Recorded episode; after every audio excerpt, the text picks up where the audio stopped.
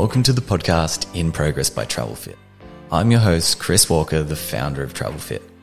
I'll be taking you on a journey where I interview small business entrepreneurs to worldwide celebrities, where we hear each person's stories and how they overcame their own challenges to achieve their professional and personal goals in life. We dive into how to create a successful life through health, fitness, and developing a stronger mindset, and how travel can impact our life for the better. If you feel stuck in life, then this podcast is for you.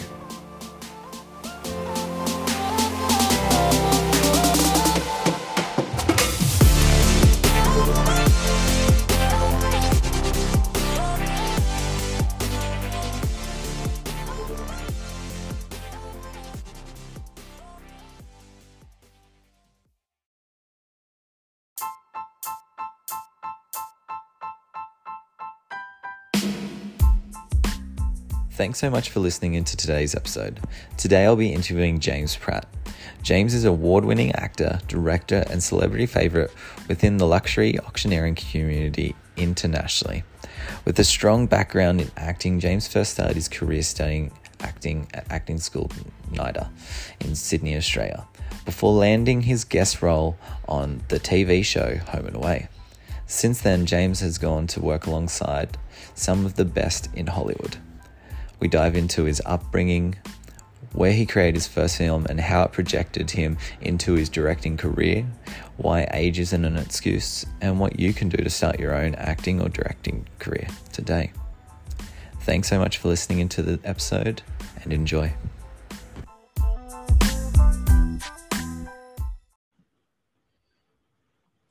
All right. Thanks so much for joining in today, James. So before we dive into the interview, let's dive into who you are, where you're from, and what it is that you actually do.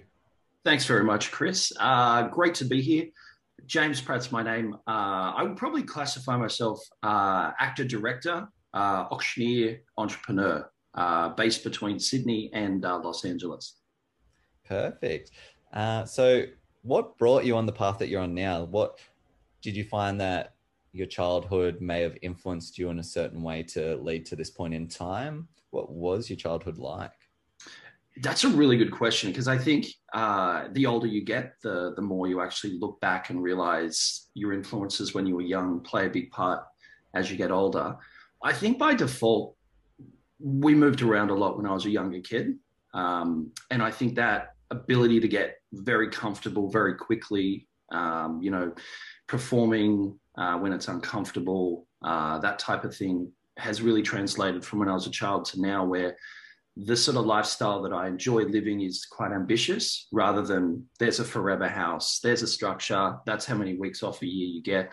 It's more, I can really hit peak performance. Well, I feel like I'm getting closer to hitting peak performance uh, when it's say, look, go from Sydney, LA, and then jump off the plane, hit a meeting, and then fly somewhere else, you know, the next day, and have that rhythm going. And I, I kind of realized that as I got older that, yeah, as a child, maybe it wasn't the the best experience at times. You know, like I think we moved like nine times in 18 years. So there was no, there was no sort of like growing up uh, standard. You know, this was your house you grew up in, but at the same time, it was a real blessing in disguise for now. Yeah, and was that all around Australia that you moved? It was mainly around uh, different parts of Sydney. Um, and then again just uh, it was it was how do i put it? It was very unpredictable. That was probably the best way of putting it. Yeah. And did that lead to you pursuing this career or what kind of led you to working towards where you are now? I think the uh, the ambition side i identified pretty quickly after high school uh, and the ambition side was obviously wanting to go to new places, learn more things, you know, own different businesses, basically stretch myself as much as I could. And I think that, you know, to sum it up, you know, there's a lot of ambition inside me. And I think if I hadn't recognized that uh, early on, I'd probably be hitting my head up against the wall saying, I can't stand this job or uh, I'm not sure why things aren't working out. But yeah, identifying I, I wanted more than what was around me and kind of then took the steps to, to wanting to go after it. And that's a crazy thing, right? Like I cannot work for someone it just drives me insane. I see things that they don't see, and I'm like, "Are you going to fix this? Can we fix this?" And usually, you know, they're either driven by ego or they're like, "No, no, I'm I'm in charge here." And I think that's where a lot of people don't even realize if they are in, say, an employee environment. You know, taking that step to being like, "All right, well, is this the environment I'm actually meant for? Should I pursue my own business? Should I challenge myself enough to actually step outside of that comfort zone. Would you say that you see a lot of people staying in that comfort zone of being, all right, well, I may not feel like I'm good enough to do anything else, so I'll just stay in this one spot and not challenging themselves? Yeah, and I think that's a really, really good topic to bring up because I think it all comes down to your sphere of influence.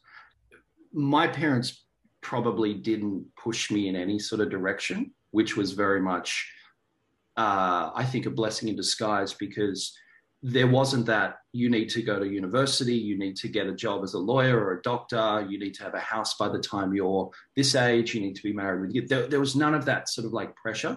And I think it's your sphere of influence often that you don't recognize that when people do play it safe or when people are perhaps wanting something different, but they, they're kind of staying with where it's safe, it's sometimes just because that's what they've been taught is the right way to do it.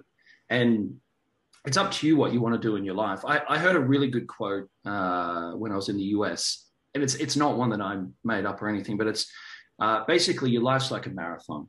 You you start at the the start line, you start running, you run with people that are perhaps in high school with you, and then some of those people get a, a you know they get a stitch or they they slow down and they start walking. Some people go left, you know, straight out of high school. Some people you know go in this path of of drugs or you know don't want to do anything. Some people get married straight away. But the point of it is, is you got to keep running and you don't slow down just because they slow down or you don't suddenly, you know, turn left just because that group turned left. Because at the end of your life, it's like you get to the end of the finish line and you look back and you've got to be able to say, I ran my own race. I didn't just keep running with the same people the whole way through life because that's not your own life you got to take charge of your own life. And then at the end of your life, you can look back and kind of learn from what you did. Yeah, definitely. Do you think that comes down to um, the values and beliefs that you've created for yourself over time as well to keep that mindset? Yeah, and I think it, it also comes from perhaps mistakes that you make and you you realize that what I've done wrong in the past, I don't want to do that again. Or I've learned from, you know, in business or in, in you know, your social experiences, you've learned that maybe you've, you know, you've taken a left turn. And when that opportunity or that same situation comes again, you don't take that turn, you keep running straight this time around. And I think that really helps. Yeah, definitely. What do you think it is that stops people from going through the cycle of making the continuous same mistake. When they keep doing the same thing over yeah. again. Yeah. I think sometimes it's probably case by case. Um, and i've been there as well. Mm. i've been there as well. You know like uh, you know dating for example you keep going for the wrong type of girl and you're thinking what am i doing wrong here? Yeah. Um, but i think sometimes it also you just have to hit that point where you you go right i've hit rock bottom or uh, you've accepted it maybe it's it's not the other person it's me. Like i've got to change. So there's a little bit of perhaps being honest with yourself and kind of actually uh, admitting that you're making mistakes too. Um, and and that's a hard thing to do. That's a really hard thing to do but it's it's the you know it's the right thing to do. Yeah definitely like doing doing the hard thing of actually being truthfully honest with yourself to actually take a step forward versus repeating the same habit of trying to be comfortable because it sounds and feels nicer at the time but doesn't serve you forever. Exactly right. Exactly right. And and i i think you know life's too short to um, play it safe. There's that that saying which is and i know I, I i thought about this saying a couple of times when i keep going back to like relationship problems like you know like you keep going after the wrong girl or whatever it is but it's like if you keep doing the same thing over again, expecting a different result, then you mm. you know you're kidding yourself. Like sometimes you've got to do something different to get a different result. And I think that you know that can work with everything from you know your, your social life to business as well if if you're not getting ahead in one area like what are you continuously doing that's giving you that same mundane result yeah definitely how do you think um how have you managed to go through you know directing acting you know auctioneering how have you managed that business in yourself of going from one thing to another thing I think sometimes they've overlapped, which has been really nice. But also, I, you know, with the auctioneering, getting it to a point where I could be hands off and go back into the film industry while, you know, someone else is handling the auction side of things. Um, has been a nice segue to, you know, to realize that you can do more than one thing. It's just you've got to delegate uh, and you've got to be open with yourself that, you know, you can't spread yourself too thin in order to cover all the bases. Yeah. So, what kind of um, auctions have you done? So, uh, pretty much in my career, uh, probably probably about ten thousand auctions, over ten thousand wow. for sure. Yeah, um, and you know, there's been some really big highs. Um, you know, three-time auctioneer of the year in Australia. Um, you know, auctions, some couple of record prices in the states. Um, but at the same time, you know, it's a real estate auction, so it's all houses.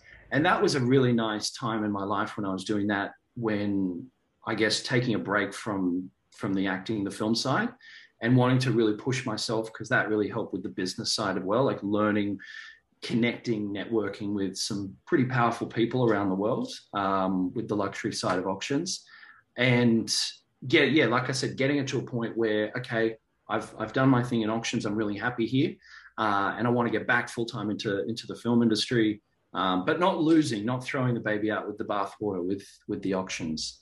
Um, actually, I do have a, a, very funny story that comes to mind just when you say like, how have you managed them all? but um, I just I remember I was in Los Angeles and I was at this uh, this lawyer's office in the Valley. And for anyone that doesn't know Los Angeles, there is a little bit of a stigma with the valley. It's like, oh, that's the other side of the hill. Like, you know, it's not Beverly Hills, it's not Santa Monica, it's not Hollywood. It's the, the valley's hotter, it's flatter. It's not the place to be. And I just remember, this is like seven or eight years ago, but I just remember uh, I was at this lawyer's office, and she's like, "Oh, I, I read this article because I'd, I'd I'd sold the celebrity's house via auction." and there was like an article in the LA Times, and she'd actually read it. She's like, "You're the guy," because they'd referred to me as like the Aussie auctioneer. Anyway, I was kind of, "Yeah, yeah, yeah, that's me." Like, no, like not really want to go on about. She's like, "You know, my my uncle has a house, and I think you should talk to him." And I, in my head, I'm like, "We're in the valley." I, I want to be polite and say no, thank you, just because like I, am not really wanting to kind of come back this side of the hill very often. Yeah. Anyway, she's like, I'll get him on speakerphone now. Anyway, this guy on speakerphone, he sounds like a hundred years old. He's talking really slowly, and I'm like, uh huh, yep. I, I would love to come and and have a look at your house. That sounds fantastic. In my head, I'm shaking my head, going, what have I done? Like, you know, I don't have time to kind of. Anyway, I said yes, and then the, the, the old gentleman said, so James, I'm going to text you the address of my house uh, when you get off the phone. Anyway, I get off the phone and I, you know, obviously there's a family connection there. I say, oh, very nice to, you know, to, to meet you and, and your uncle. Look forward to going to his house. No text comes through for about 45 minutes. And then this text comes through. It says, hi, James. He's misspelt my name. He's put yeah. Jams, J A M S. And it's got 901 North Alpine Drive, Beverly Hills. And I'm like, oh, this isn't the valley. So anyway, you can look at this house online. I'm pretty sure it's probably got some sort of listing on it still. Uh, anyway, at the time it was 88 million.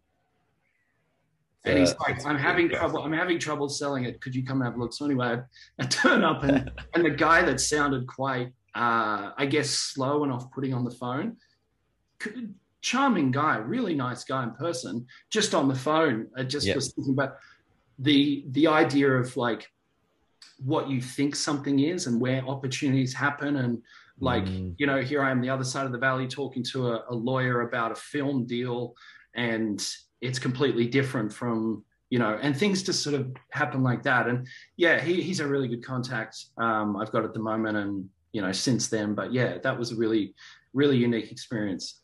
And it's cool because it kind of shows you that not, like you said, not everything is as it seems. Exactly right. Yeah, and the the idea being that, uh, yeah, just not saying no, saying mm. yes sometimes is is a good thing too. Yeah, because there's definitely, you know, there's those uh, stories of people being like, I remember the the Jim Carrey movie, The Yes Man. Oh yes, yes. Good and movie. I th- I think a lot of people, you know, from that movie started saying yes all the time. I was one of those people. I was just like, oh, this seems interesting. I might as well just try and see what happens. And it was. I had a lot of uh, benefits from doing that for a bit. Obviously, there's some yeses I definitely shouldn't have said yes to. Sure, um, sure. But I found just from watching that movie, it gave me the opportunity to learn to actually open my my doors a lot more and just try new things. And whether those new things lead you to new opportunities or you know a new business or new connections, it doesn't hurt, like you said, to say yes and give it a play. But knowing that you don't have to say yes every time once you've experienced that one thing is important as well. Yeah, exactly right. Exactly right. And and kind of I feel like that's sometimes a, a thing that I've worked on in my own life, which is networking. Sometimes you go in there with the mindset like I only want to network with, you know, producers or I only want to network with accountants or whoever it is you're trying to network with and not realizing that sometimes to get to, you know, the real person you want to speak to, you have to go around the back door. You have to kind of go through someone that's not in your field who can plug you in rather than just being very selective and saying, you know, no, no, no, no, no, I won't speak to you because of your title. Absolutely. And you know, it's it's always the cleaner's uncle's brother's sister's daughter who knows the director or knows the actor or knows the contact you need to exactly get what you right. what you need. Yeah. And I think so many people have this perspective of, you know, all right, I'm just gonna run straight ahead. And if I keep running and I see you know, see my goal in front of me, then I'll get to it eventually. But yeah. if you're not taking drink breaks during the way, then by the time you get to your goal, you're going to be exhausted. You know, you're not going to have an energy. You're not going to be able to do what you need to do because there's nothing left of you left. Exactly right. Exactly. And that's, I mean, that's part of the journey, which is, mm. you know, being open minded. Yeah, definitely. So you've done auctioning, you've uh, directed movies, and you've done a bit of acting as well. What is your main focus at the moment then? the the main focus, uh, splitting up my time at the moment, is so just finished a feature film called Malibu Crush, which uh, is with the distributor at the moment, which is great. So waiting for them to announce, you know, all the, the marketing and the launch, uh, which is really exciting. Uh, I have another project which is with CBS Viacom at the moment called Twelve um, to see where that sort of lands up. Uh, and then there's a another project I was slated to start at the end of the year called Skyline Mist, uh, which is a, a, UFO thriller set in the cornfields of Kansas, uh, which is really exciting. Really, kind of like it's not a comedy, which I uh, Malibu Crush was a comedy. So they're the sort of the film side, and then uh, in the day I'm producing uh, and a founding member of Mogul Productions, and we do um, film production, film financing heavily based on blockchain as well. So allowing a bit more transparency with where the money goes.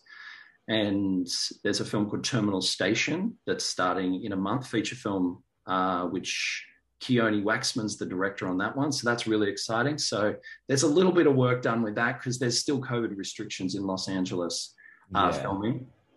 And just a lot of self improvement in, in, in the middle of that as well. So, kind of working on myself, how I can get more time uh, how I can enjoy life more, uh, all of those things in the middle. Yeah, definitely. And, you know, like we said before, it's still quite crazy in Sydney because you said 5K radius is how yeah, far you can go at the moment.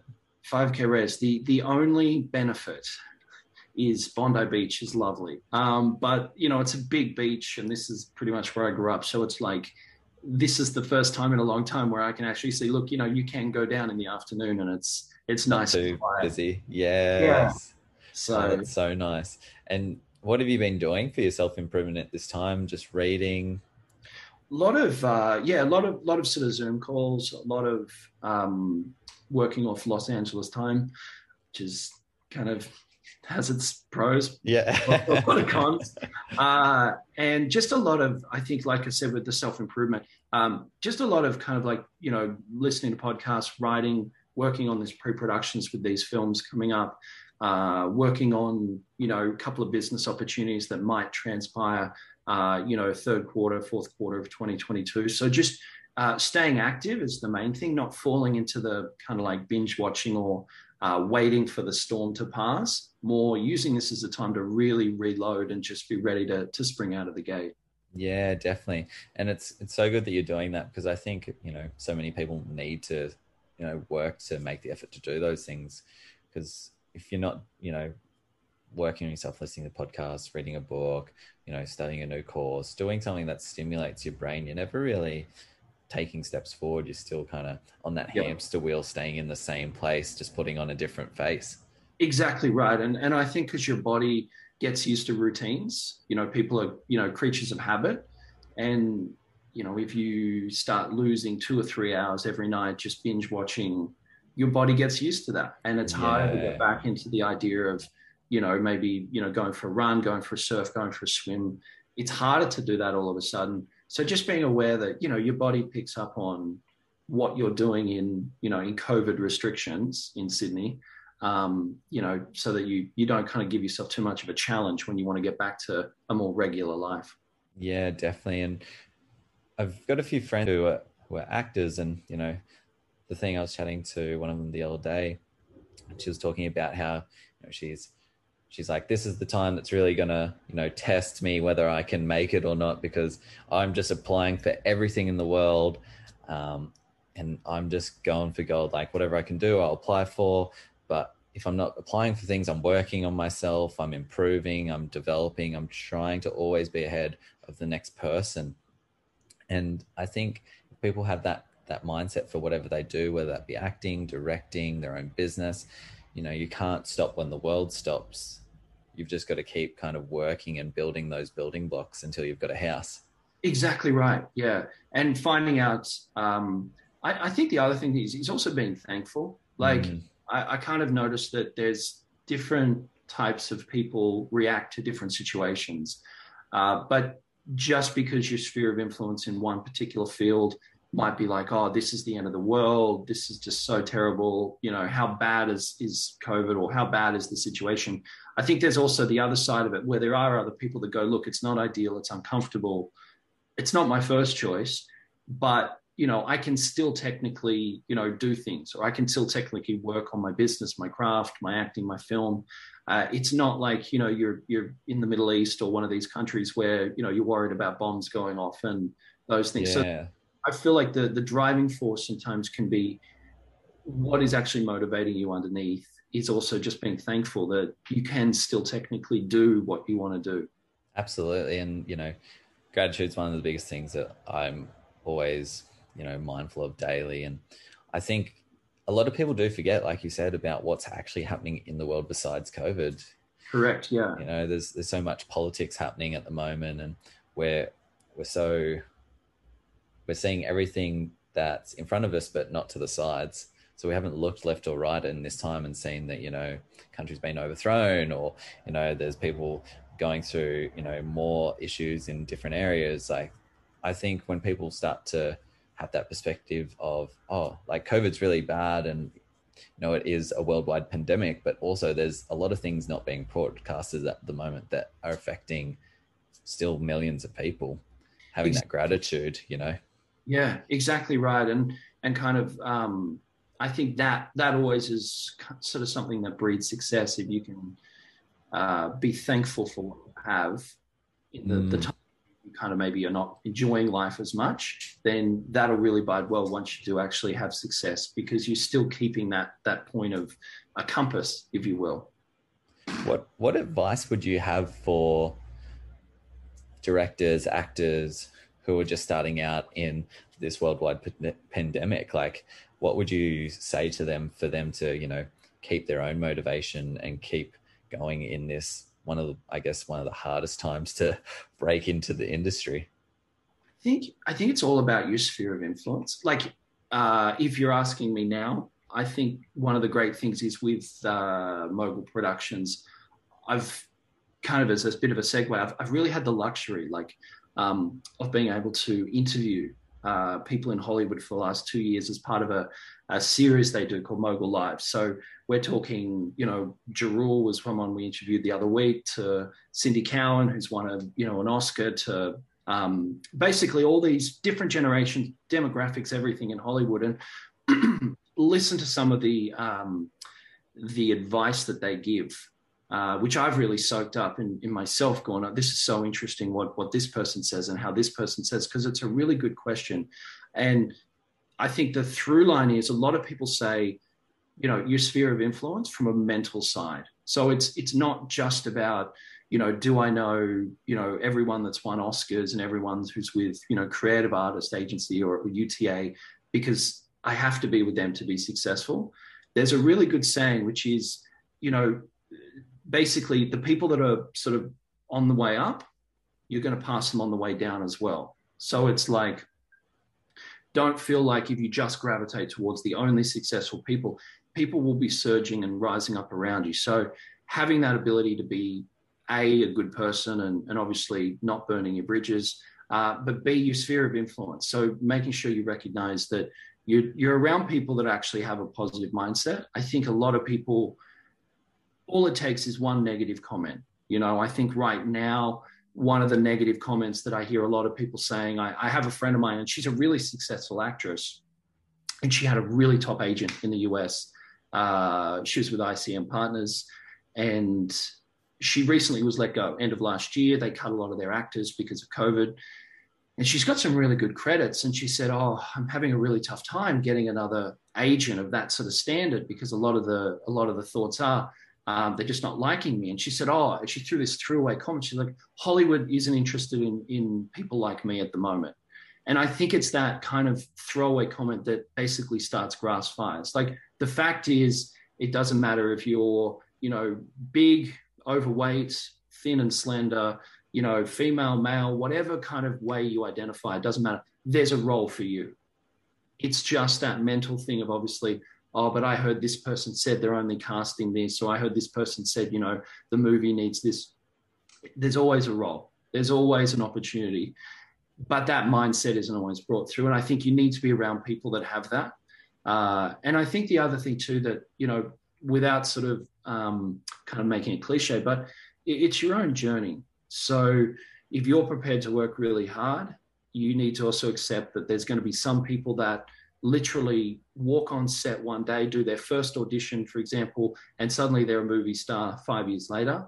And then there's another person that's been waiting tables for 25 years and they're still trying to get their break. It's your own journey. And I think people sometimes put a time limit on it or they kind of compare themselves. And it's that thing where it's like, you know, if you sign up to be an actor or a director or, or anyone in this industry, you're also signing up to to not have that control. You're signing up to basically watch other people sometimes who aren't as deserving as you get what you want but you you can't be jaded at that. You can't be like oh it's not fair because that's part of the industry you know? Absolutely. um, and i i just think that if you're able to accept that and work really hard you'll get there. But i think a lot of people kind of they get stunted along the way. Like i said there's a grass fire gets lit over here saying oh you know they don't you know i'm too big to be in movies you know i'm i'm not fit enough or whatever. And they kind of get lost in that mindset. Then they get lost in the mindset of like i was saying before just oh this person went to hollywood after one year and they're a big star and i've been here for 3 years. I'm i feel terrible. Just get over that and realize. Yeah definitely. Yeah. controlling that that victim mentality is is yeah. one of the biggest things hey because a lot of people get caught in that you know all right, one bad thing happened to me, so exactly. this is it. Like I'm, like you said, starting a bushfire from one comment, and you see people's lives spiral out of control from that one perspective that they create for themselves. Exactly. On a, on a business front, if you were to ask me, um, like that's more at a, I guess, a, a emotional side. Um, on a business front, I'd say, look, have fun with it because technically it is a business. You know, they do say in Hollywood it's 98% business, 2% creative uh, at the studio level. Um, and by that, I mean, you know, enjoy the ride, you know, because if you're a director and say you're directing Aquaman or Fast and Furious or any of these things, your ideas are not going to be you know put on the table. Like there'll be so many decision makers from the people putting the money up to the producers to even the you know the, the post editor. You know they're all going to have a say. So enjoy the fact that you're on something that you can enjoy um, rather than being like oh i didn't get my way on this and i didn't get my just enjoy the ride because at the end of the day it's not like an episode of entourage. You know you absolutely. have to like as a, as a director you know you have to compromise a lot of decisions. It's part of your job. It's not oh he's the director he does whatever we want because there's people with money behind it. There's so many things going behind the scenes. Likewise with an actor you know enjoy it. Like I, I think a lot of actors have this idea that it's like if i could just get myself on a tv show if i could just if i could just become a series regular and then they get a series regular and they're like yeah but you know the the lead actress hypothetically you know she's she's the star of the show. So they're putting her up for the emmy nominations and they're putting her on all the poster. And it's like you've got yourself there like you you you you've got where you wanted like you know the grass isn't always greener just enjoy the ride. So have fun with it because yeah there's a lot of mm. stuff you can't control and there's a lot of that business side. It's not just all creative because there's obviously you know people need to make money off it. And a lot of people get so, I guess, so distracted during that too, because if they're not having fun with it, then they're not being fully present with it, which means they're not even being at their best anyway. Because one of the biggest things is that I've I reference all the time to people is you know comparison is the theft of joy.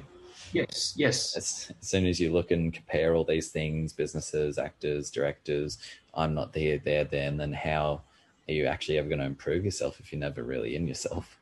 Exactly, and and how are you going to justify what's true fulfillment mm.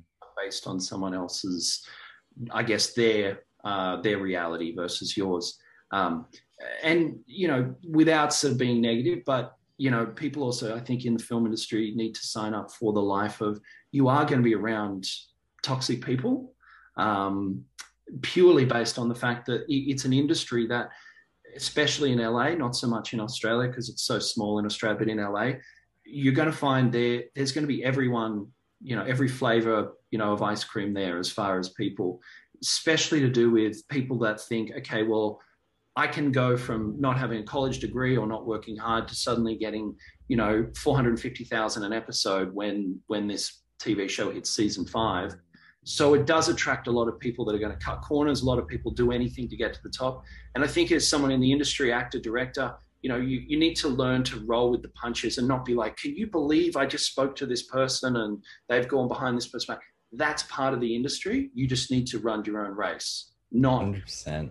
Not getting so beat up. Because yeah, one thing I have found is going from sometimes um, you know a, a, an entrepreneur type business meeting in one of my other business ventures to then directing something uh, it's like there is a different breed of person that fame attracts. Fame attracts people that are often looking for fulfillment because they can't find it in something else and they get in that hamster wheel. They can't find it even when they do find success in hollywood yeah and then never really truly happy i guess hey Exactly right. Yeah. yeah. So it's it's interesting. I um I know a guy in Brisbane, and you know, he's um he's got this cultural background, and he said, you know what, like I had him on the podcast and he said, you know what, it doesn't really matter like what my cultural background is. If you know people are looking for this cultural background, I'm going to pursue that cultural background instead of being like, oh well, I can't get that role because you know, or whatever. And he's so like, this is this is what how it is. So why don't I embrace it? exactly. And there's always a part. There's always a. Mm. Think because Australia is obviously very small um, it, it, sometimes does seem quite a country town. Sort of everyone knows everybody, and the kind of the, the the shows, the movies, and things like that that get made here are a lot more manageable because there's so few people know what's being made and what's not. But you know, for someone like like your friend you were mentioning, it's just a smorgasbord of opportunities overseas. So don't get discouraged. Um, you know, if you can't see something in front of you now. Yeah, definitely it's it's such a good reminder too because it kind of you know gives people that perspective like oh cool i don't need to have all the the you know alphabet in order sometimes maybe i'll just like move someone there and move a letter there and it's fine for now and then i'll fix it later exactly right exactly. not everything needs to be right Yeah, and and enjoy the ride because you're going to meet some cool people as well on the way, and you know you'll learn a lot about yourself too. No, definitely. So, what essentially influenced you to go down this path of directing? Then, what were the the small steps that you found yourself going through to be here? I think um, the first time I got involved, so I, I studied at NIDA, and that's an acting school. Uh, found myself uh, living in the, the, outback Australia not long after I graduated. I sort of took, I want to take some time off, um, heavily pressured by my parents to just, you need to get a lot more life experience as well in the idea of you could do this when you're young, went traveling, ran out of money, found myself in a small country town. Um, stayed there for a year, which is a year too long because it was part of it was um, my parents were not going to help me. They're like, we're not bailing you out. This is something you've decided to do. This would be good for you. And I got into this. Um, I look back, it was the, the hardest time in my life, but also probably the biggest point that changed me. Living in this uh, this very small country town, middle of nowhere, um, you know, getting to experience life in the outback on your own, feeling like it's it's not like oh well I leave next week so we'll do this this and this. It's you know what like I'm really kind of like I'm here and I'm in the present and you see things that you know make you very very thankful for me being able to grow up in Sydney. Um, you know, driving home, I saw you know ten thousand acre wheat fields swaying in the, the grass at sunset. Uh, there was dust storms, there was flood. Um, everything kind of happened in that 12 months. And right before I left, I was like, you know what, I I want to you know start to get back into the film industry. Um, so I found this lady that had a uh, like a Sony HD cam at the time, 2012, uh, and then went around and wrote this, like I said, wrote this kind of short film, 17, 18 minutes, uh, based on this guy from New York that comes to the outback who's a he thinks that there's this search for a supermodel contestant in the middle of nowhere in Australia. And it's like he he scouts her, goes back to New York, it saves his career kind of thing. Instead, what he finds is he finds that the demographic in outback Australia doesn't really appreciate some American guy coming saying, Hey, I'm looking for like a 15 year old girl that could be a model. So he gets arrested. and like it's very, it's like it's a situational comedy, but at the same time, the, the through line uh, anyway, so I shot this on two hundred dollars, and it actually was like a finalist. It was like uh, got third place unofficially with NBC Shorts Fest, uh, which is like a really prestigious film festival for NBC Universal, and they were just blown away because it wasn't the uh, the quality of the like the camera or anything. It was just more my art direction with like I, I had these swaying wheat fields on sunset and I had this uh, I'd convinced this guy in the outback to tell me the next time he was going to land his plane on this dirt strip. Yeah. And he called me. He's like, "Hey, the weather looks like good. I'm going to be landing this morning. If you want to get a." Sh-. So I had this footage of like this kind of crop duster plane landing, and and that was probably my foray because I couldn't find anyone out there. Um, yeah. So I had to write, direct, act, edit, produce, pretty much wear all the hats and it was actually really liberating because not only did I leave, but I left the Outback with this, like this, I guess you could say, short film in my hand, which um, NBC Universal, there was a really great girl there called Joanna White, who's head of acquisitions, um, pulled me into her office and said, Hey, like, we'd really like to buy this uh, as a feature film. Uh, have you got a feature film version? And I didn't. Um, but in the meeting, I was kind of like, Yes, poss yeah yeah of course yeah. and i had like 10 days to write this thing and i quickly wrote a feature film version which um, as you can imagine first time writer in 10 days probably wasn't the best thing ever but they liked it. So i got a i got a i, I was able to sell the short film to nbc universal um, and the uh, and that was a that was my first foray into directing. Wow. That's huge though. That's cool. It was fun it was a fun ride at the time yeah. Such a cool opportunity that something came out of that that time that you had with yourself. And you know i think a lot of people most people are so fast paced in going from one thing to the other that what they're searching for or what they want to create or need is just like within them at the time wherever they are Exactly right. Yeah, and I mean, I think that the other big thing I took away is just that thing we talked about before, which is being, you know, gratitude and thankful. Uh, you know, actually being present out there, you get to see how lucky you are, even just to grow up in a city, which you know has really stayed with me. And since then, you, how many of you you worked on now? Uh, there's been quite a few sort of uh, feature films and films. Um, just probably would have to go onto my IMDb to to kind of get like Have a, label, but um, but yeah, there's there's been some some really uh, really good feature films. I went back into the auctioneering to kind of really push that to the top and fell into a few reality TV shows with that, which I would say is a learning curve, not a Yeah. dream, not a dream ambition. Uh, but you know, my passion's really in filmmaking and, and TV, so scripted, um, you know, content. Yeah, cool. And what do you have for the future? Are you working on anything else besides what you've said today at the start? So really excited to see with Mogul um, how you know NFTs and blockchain can really kind of like infiltrate Hollywood a little bit more. There's some really exciting things there, uh, which is again something you can't predict, but meeting with some really good people, connecting with some really good people around the world who are invested into the the blockchain experience. You know, there was an opportunity to kind of talk to Elon Musk. There's an opportunity to to get involved with these people and hear what they're saying about technology and how it's obviously you know impacting the entertainment space.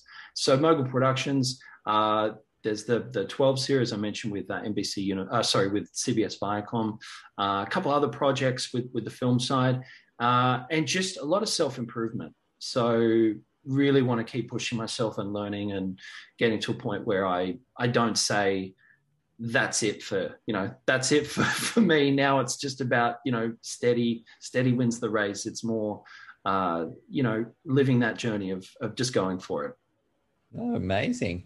So, for anyone listening in who may feel stuck in their own patterns or feel like they're restricted, then they, they can't pursue acting, directing, or even a business, what would you say to them? What would be the first step that you would ask them to take to work on actually moving forward?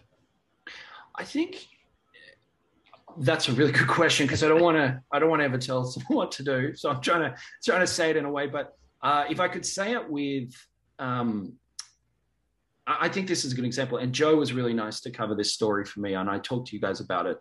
Uh, about seven years ago, I was in Los Angeles and uh, two or three in the morning, I was in Glendale. I got this Uber back to uh, to Beverly Hills, and I was waiting for this Uber in Glendale early in the morning, and this like 61 year old lady picked me up. And I, I remember talking to her on the Uber ride back. I was kind of like, you know, like 61 year old driving Glendale, like two in the morning. Like that's quite a, uh, I would say, you don't see it very often. Yeah. Anyway, and I got talking to this lady, and she's really lovely. She said, "Look, I always wanted to own my own catering business. I just never had the like the courage to go out and do it. I always played it safe. I was a nurse. I did other things anyway. And she said, I've been driving Uber for six months. And in a couple of months, or I think she said like in two weeks or three weeks, I'll have enough money to be able to, to start my catering business. And the reason she's driving at you know, two and three in the morning is because in LA, the roads were just too busy, too hectic Yeah. that at her age. So not only is she sacrificing, but she's also really going for it. And she was a really lovely lady. She's so passionate. She's like, look, I put the down payment on, on my website, my business cards, like each step of the way. So this is kind of going back to your question. And she talked like she was 21 years old.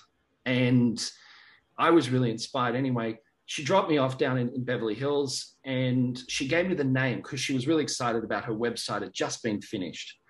And I remember I looked her up, like, and I can look her up now, but I remember I looked her up uh, last year and it still was saying she has this catering empire now.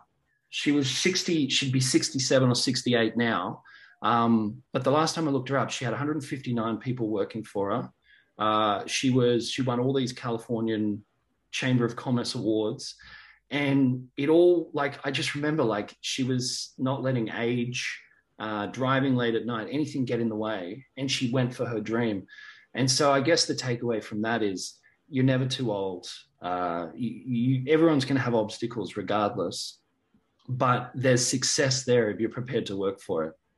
Yes, that's probably one of the best stories I think I've ever heard when it comes to you know someone starting something in such a unpredictable you know age or circumstance. So it's so cool, and a lot of people get a lot of value from that too. Yeah, she was, sounds crazy.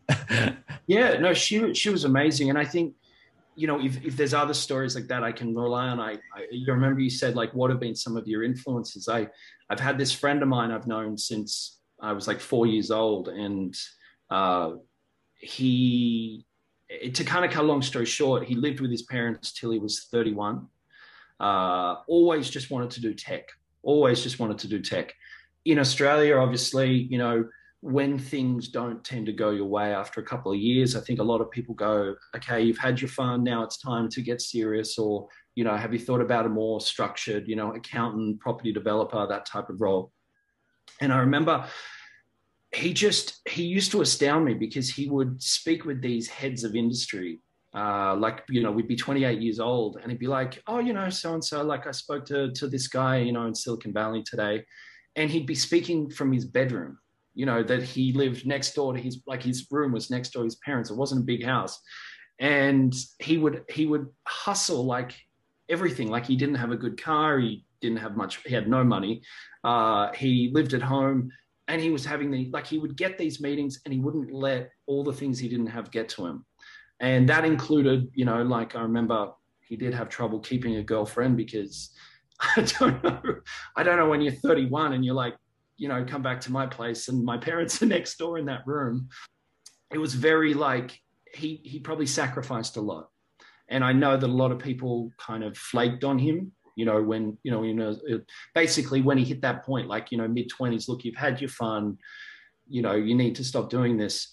And like i said like he didn't let that he he had these meetings and then it was like he was 31 i remember one day he just came to me and he's like look i've got this guy who wants to come on as a board member and cut long story short he sold the, the business for over 50 million yeah. and what i took from that is this guy that he really didn't have all the things that you have. Like I said, like he was having Zoom calls with these people that they're over in Silicon Valley, they're over in New York, investors in America. They, you know, they don't know he's in his bedroom, but he's doing it, and he's he's working out of a Max Brenner in the day on his laptop.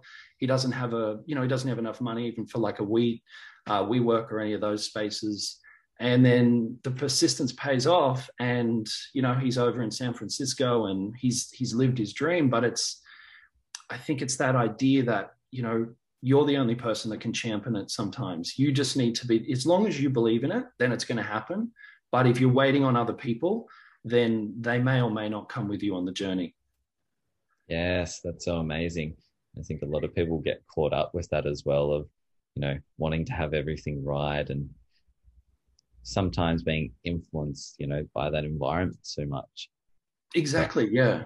Yeah. It's, so amazing just to kind of hear your your thoughts and, and definitely some of your stories. You've had some really cool experiences. it wasn't it wasn't all fun in the outback.